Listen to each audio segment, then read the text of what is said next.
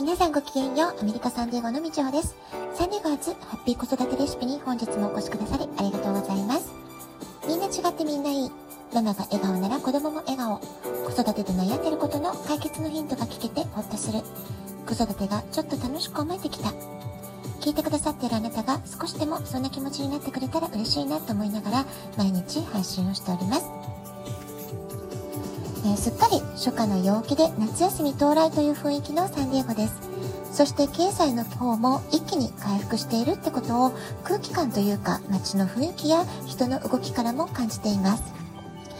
これは4月時点での経済予測数値ということなんですけれども、2021年のアメリカの GDP 国内総生産の成長率なんと 6.4% となっています。昨年のマイナス成長、マイナス 3.5% から一気に回復しているのはもちろんですけれども、コロナ前の4年間、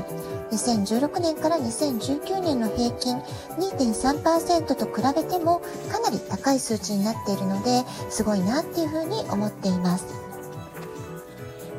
この1年間、壊滅的と呼ばれていた航空機業界も一気に息を吹き返している感じで、航空運賃がどんどん上がってきています。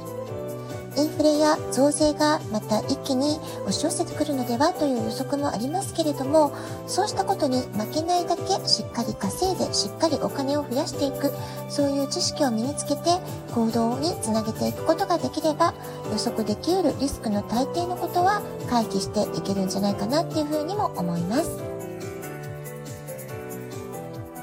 先日月曜日ですね、とあるミーティングでお話ししていた方に、みちほさんの話を聞いていると、たくさんの感動や喜び、そして少しの緊張と、どれもアンチエイジングに効くことばかりですねっていうふうに言われました。彼女は心理学の専門家でもあるので、なるほどなって納得するとともに、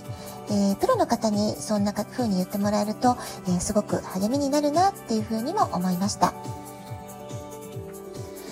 実際この週末っていうのは本当に感動と喜びの連続の時間だったなっていうふうに思います。卒業式も素晴らしかったですし、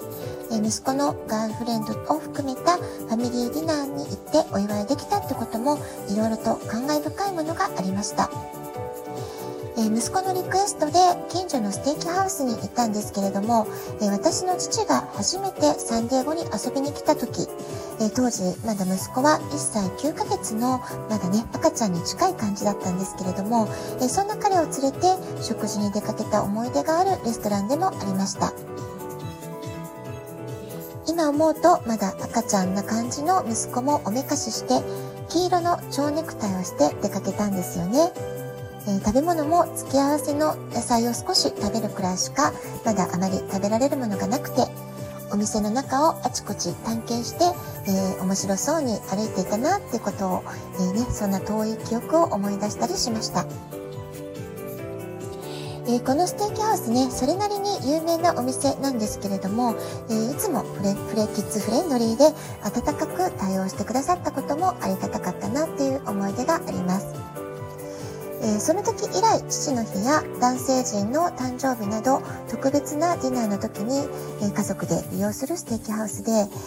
前回は息子が親知らずを4本いっぺんに抜くって時があったんですけれども、抜いた後はねしばらく硬いものが噛めなくなるので、ファイナルテストの前でもあったし、レストランウィークを利用して抜歯の前に行ってみようかってことで行ったのが、ちょうど1年半ぶり前ぐらいだったかなっていう記憶がありました。卒業式の夜は金曜日で、ものすごく混んでいたんですけれども、こんなところからも経済が非常に回復してきているなってことを肌で感じた、そんな時間でもありました。そんなこともあって、お店で働く人たちの表情も、とても忙しそうではあったんですけれども、明るくて、受付の方からウェイターの人まで口々に息子にコングラチュレーションと声をかけてくださったり、いつ行ってもさりげないけれど、温かさを感じるサービスというね、そういう雰囲気がほっとするお店だなというふうに思いました。分厚いステーキをペロリと平らげる息子の食べっぷりを見ながら、このお店で食事をした時の様々な記憶が蘇ってきて、頭の中で息子の成長アルバムが、急にフラッシュバック状態になって、時々うるっとね、涙が出てきそうになりながらも、美味しく楽しい時間を過ごしてきました。その翌日の土曜日はですね、午後息子とガールフレンドが企画してくれたお出かけプランに私たち親も一緒に同行することになりました。まだね、付き合いたての2人のデートに親がついていくのって嫌じゃないのかしらとか、お邪魔なんじゃないと思ったんですけれども、息子が言うにはダディやマミーにもリラックスしてほしいんだよねなんていう風にね言ってくれたので、息子の運転で出かけることになりました。まず向かったのは若い女の子たちに人気らしいヨーヨーティーショップというボバティーのお店に立ち寄りました。そこから LA 郊外の大きなショッピングモール、サウスコーストプラザでお買い物。